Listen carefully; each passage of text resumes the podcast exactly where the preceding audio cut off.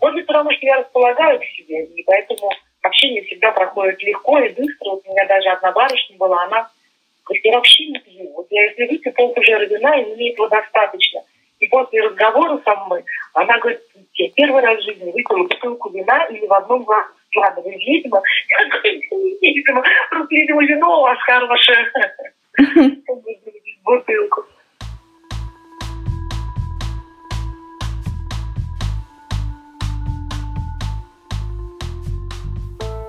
Всем привет, это подкаст «Текст недели», в котором мы обсуждаем важные, интересные и заметные материалы «Медузы» за последние 7 дней. Меня зовут Александр Садиков. Хочется сказать, что в этом выпуске не будет ни слова о коронавирусе, тем более, что о пандемии и ее влиянии на нашу жизнь очень подробно мы рассказываем в другом нашем подкасте «Что случилось?», но все равно сегодняшней темы, наверное, без коронавируса не было бы. Потому что сегодня у нас а, история Светланы Третьяковой. Она онлайн-собутыльница. Регулярно выпивает с клиентами по скайпу, утешает, развлекает их беседой. А, дело в том, что когда с марта люди стали массово изолироваться, много сидеть дома, кто-то заперт с семьей, кто-то, наоборот, в одиночестве сидит, на сайтах объявлений люди стали предлагать услуги в качестве онлайн-собутыльников. И вот с одной из таких собутыльниц, Светланой, и поговорила специальный корреспондент «Медузы» Ирина Кравцова. Материал вышел под заголовком «Жаль, не слышен звон стаканов».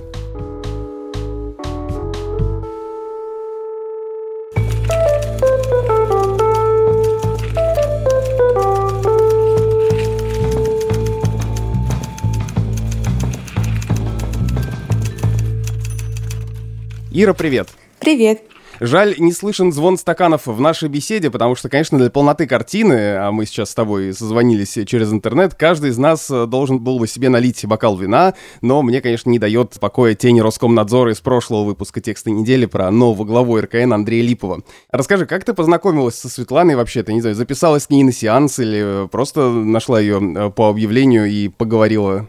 Но я листала на Авито просто в целом объявления и увидела среди них объявление Светланы Третьяковой о том, что вот она готова быть чьей-то онлайн-собутыльницей, что вот она может и развеселить, и поддержать хандру, и вообще она разбирается в алкоголе, знает английский, испанский языки, любит литературу и так далее. Меня заинтересовало, что это за онлайн-собутыльница, я посмотрела, оказалось, что в Фейсбуке есть довольно много аналогичных объявлений, и все они появились, в принципе, где-то с середины и конца марта и начала апреля, как раз когда нас всех определили на самоизоляцию. А у тебя с ней интервью было тоже удаленно по скайпу? Ну да, конечно. Она рассказала, что она на время самоизоляции перебралась к себе на дачу в Подмосковье. И вот мы с ней созвонились по скайпу, и она мне рассказала о том, как она дошла до такой жизни. А вы она... при этом выпивали? Нет.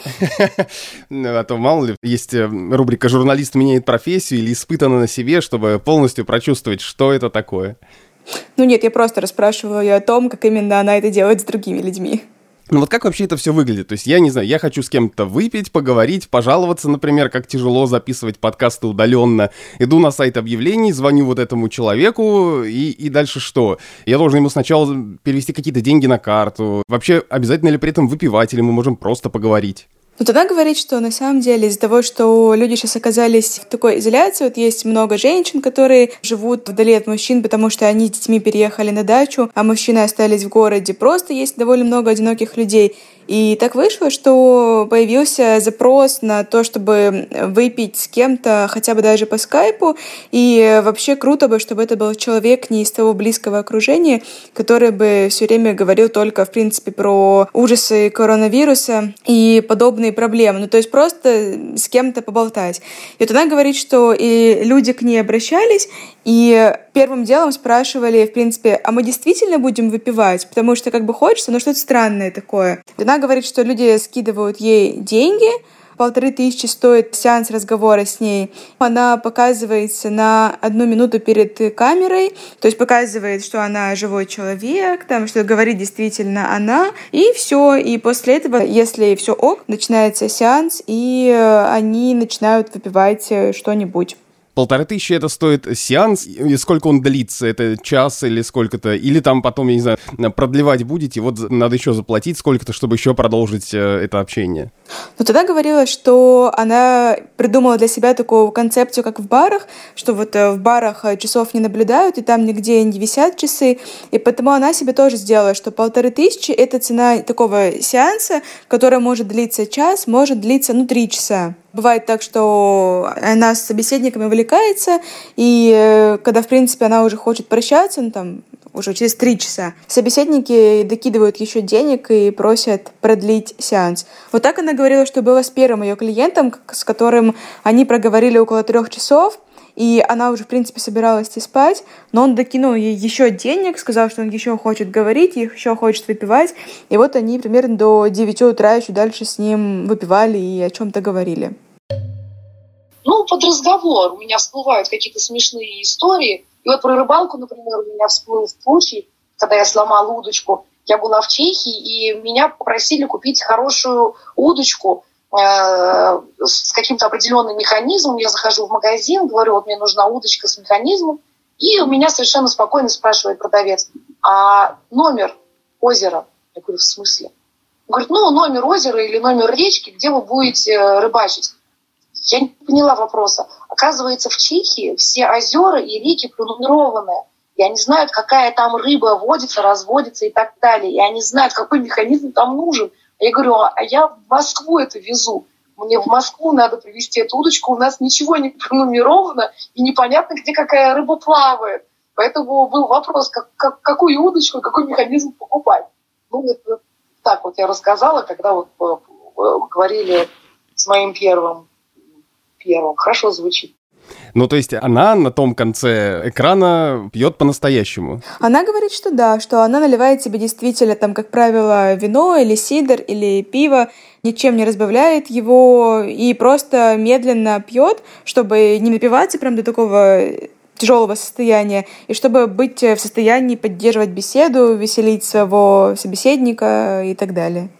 Но вообще, часто ли Светлана такие сеансы проводит, и зачем она это делает? Это цель заработать или просто, не знаю, поддержать людей в трудную минуту? Она говорит, что почти каждый день, иногда по несколько клиентов в день, и ну, она с ними каждый раз, когда это что-то такое адекватное, соглашается выпить. Она говорит, что проблема в том, что многие просто просят вместо онлайн-встречи настоящую и там с каким-то интимом, но вот это она отказывается и соглашается только на какие-то такие достойные более-менее предложения. А так она говорит, что просто дело в том, что ее уволили с работы в декабре 2019 года, и за несколько месяцев последующих она проела все деньги, и в середине марта оказалась ситуация, когда у нее в кошельке осталось там примерно 5000 рублей, она купила картофель, селедку, водку, а по скайпу созвонилась с подружкой, которая живет в другой стране, вот они выпивали, болтали и решили, что почему бы нет, почему бы не устроить такие онлайн-пьянки за деньги, в принципе, и людям хорошо, что они не одиноки, ну, и ей хорошо, что это какие-то деньги ей в итоге принесет. Ну, вот сказано, сделано, она зарегистрировалась, и теперь так подрабатывает. Однако, что, в принципе, у нее бывает там по 5-7 тысяч в день, ну, хватает. Ну, то есть вообще, на самом деле, это все звучит э, не как э, такая человеческая история взаимопомощи в период пандемии, а такой конкретный бизнес-кейс э, во время коронавируса. Ну да, ну как бы она, в принципе, говорит, что, во-первых, да, ей нужны деньги, во-вторых, она рассталась с мужчиной, с которым жила 15 лет, тоже в декабре, и ей как бы самой одиноко, она одна на даче, там у нее ни животных, ни родственников, вообще никого нет, и для нее это в целом способ развлечься и заработать, ну да, речь не о какой-то благотворительности. А что мы знаем, собственно, об этой Светлане Третьяковой? Что она вообще за человек? Чем она по жизни занималась и занимается? А, Светлана, на самом деле, довольно интересный человек, и с ней, правда, как-то затягивает, когда общаешься. Она рассказывала, что одно время она работала в компании по производству сидра, занималась поставками сидра в разные заведения, и вообще в целом занималась продвижением культуры именно выпивания сидра. Вот она мне долго в беседе рассказывала о том, что это за напиток, там, в чем его благородство и так далее и про какую-то историю, культуру напитка может рассказать. И в целом она увлекается, если можно так сказать, производством домашнего самогона, там каких-то наливок, ну и какие-то интересные штуки тоже про это может рассказать.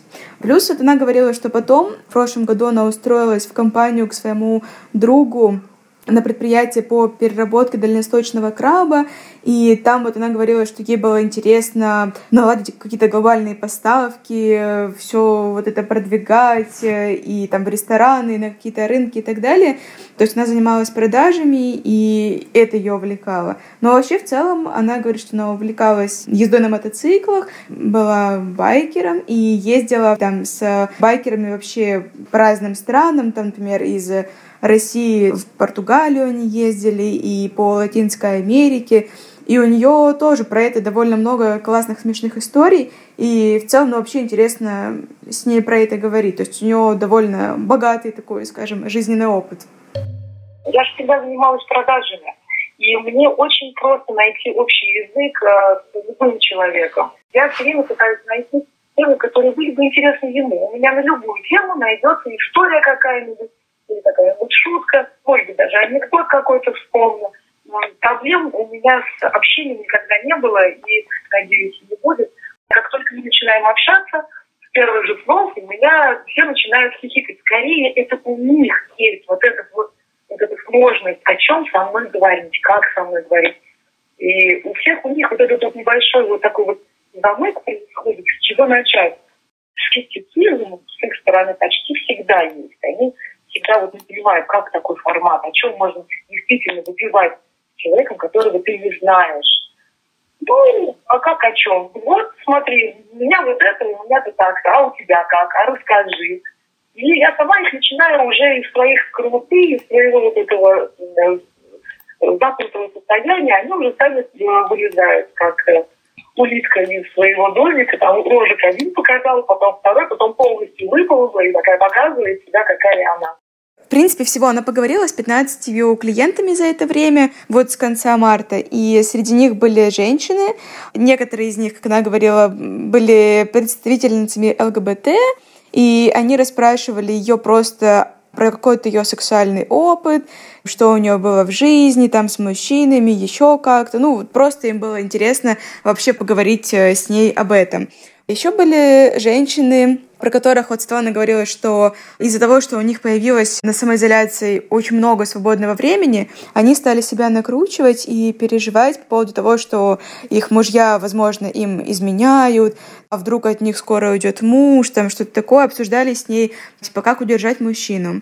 Другие женщины, она говорила, звонили и признавались ей просто, что вот им не с кем сейчас поговорить о том, что какой-то кризис в семейных отношениях, или женщина рассказывала там одна, что она поправилась, там, и переживает, что у нее появились морщинки, и что ее муж ее разлюбит. Ну, в общем, вот такие вот у них э, были разговоры, где Светлана утешала женщин, старалась какие-то мудрые советы им давать. Ну, вот в таком духе.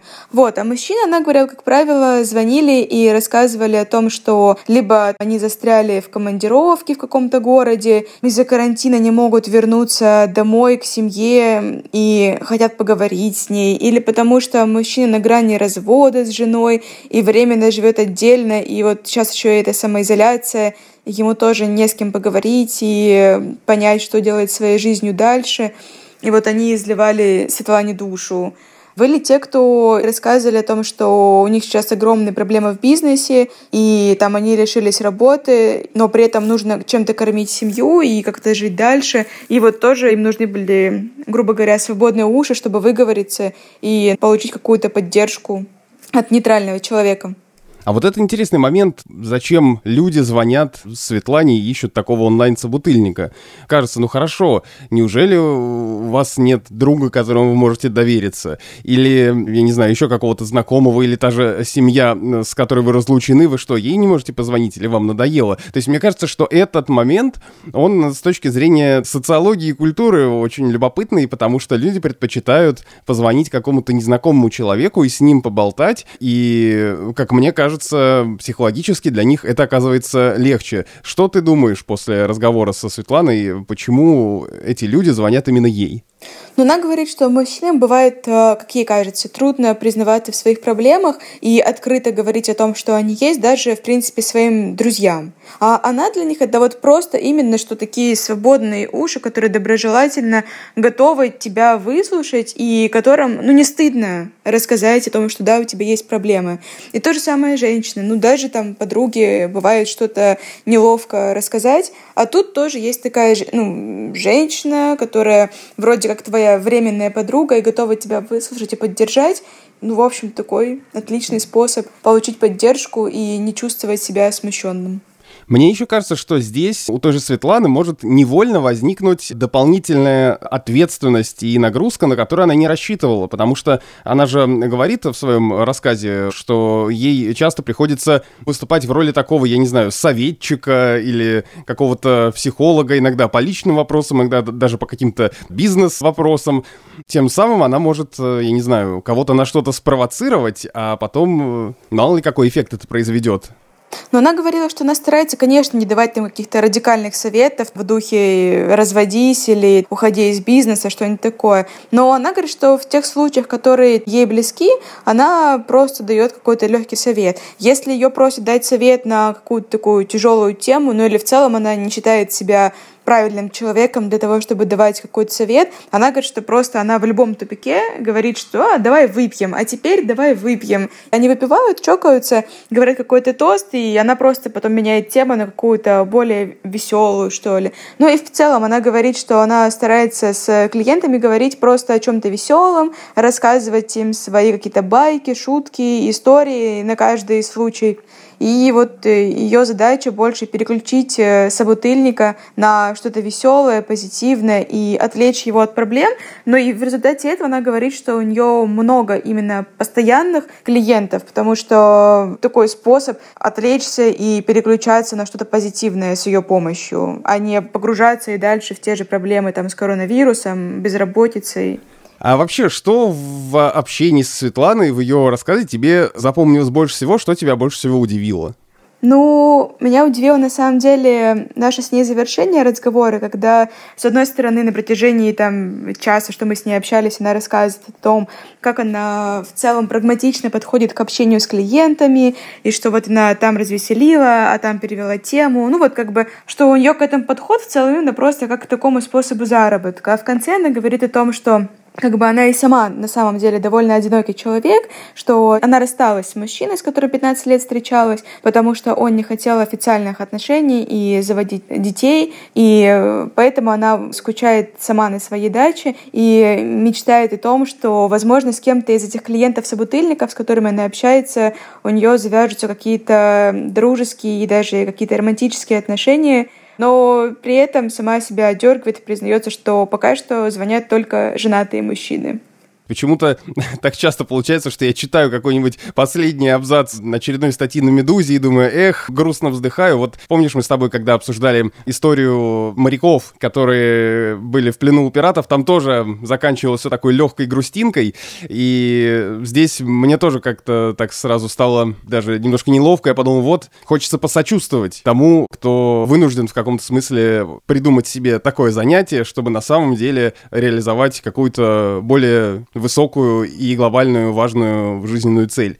Я бы хотел немножко еще э, расширить контекст. Понятно, что Светлана не единственная. И, как э, ты пишешь, э, на сайтах объявлений десятки таких объявлений. Э, в интернете можно найти этих онлайн-собутыльников. Таких услуг сейчас так много все-таки, потому что люди все ушлые и решили, о, кризис, надо срочно подзаработать. Или все-таки это ответ на запрос аудитории. То есть у людей в изоляции дефицит общения, они устали от разговоров с одними и теми же людьми в одном тесном пространстве. Им хочется поболтать, ну и выпить с кем-нибудь новым и незнакомым. Я думаю, что ты прав, и вот все, что ты сейчас перечислил, правда, что это и способ заработка, и то, что а, есть в целом запрос на то, чтобы с кем-то выпить, а, хотя бы даже онлайн. И людям, в общем, тоже приятно оказать такую услугу, потому что мы все находимся в одинаковом положении, все изолированы, всем как-то немножко грустно и одиноко, и со всех сторон есть таким образом и спрос и предложение. Вот здесь любопытно будет посмотреть, что будет с этим зарождающимся сектором бизнеса после того, как э, вся эта изоляция закончится. Потому что у нас э, были же примеры похожих каких-то, ну, скажем так, услуг, да, это какие-то друзья на час, там, я не знаю, ну, какие-то да. Э, люди, с которыми ты можешь тоже пообщаться, или если тебе нужно с кем-то куда-то выйти, тебе нужен партнер, вот и тоже есть человек, который может тебя куда-то сопроводить. Вот что будет интересно с этой отраслью и останутся ли онлайн-собутыльники. Вдруг э, всех затянет и все уйдут в онлайн и будут пить только там, как сейчас вечеринки в Зуме устраивают разные ну, не знаю, может быть, но пока что вот сама Светлана говорит, что клиенты все-таки, даже несмотря на сейчас карантин, изоляцию, пытаются переманить ее из э, виртуальной беседы в реальную и уговорить ее все-таки приехать к ним лично, там, доплатить ей за это, и чтобы без интима только выпить, но все-таки приличные встречи, как нам это привычнее пока что. Вот, потому что выпивая онлайн, и тут мы возвращаемся к нашему началу, звона стаканов не слышно.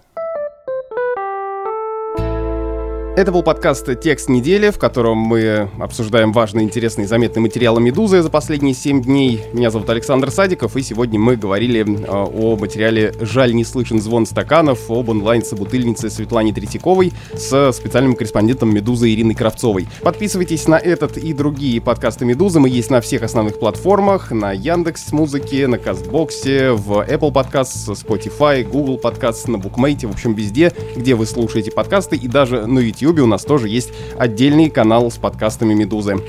Пишите нам на почту подкаст собакамедуза.io.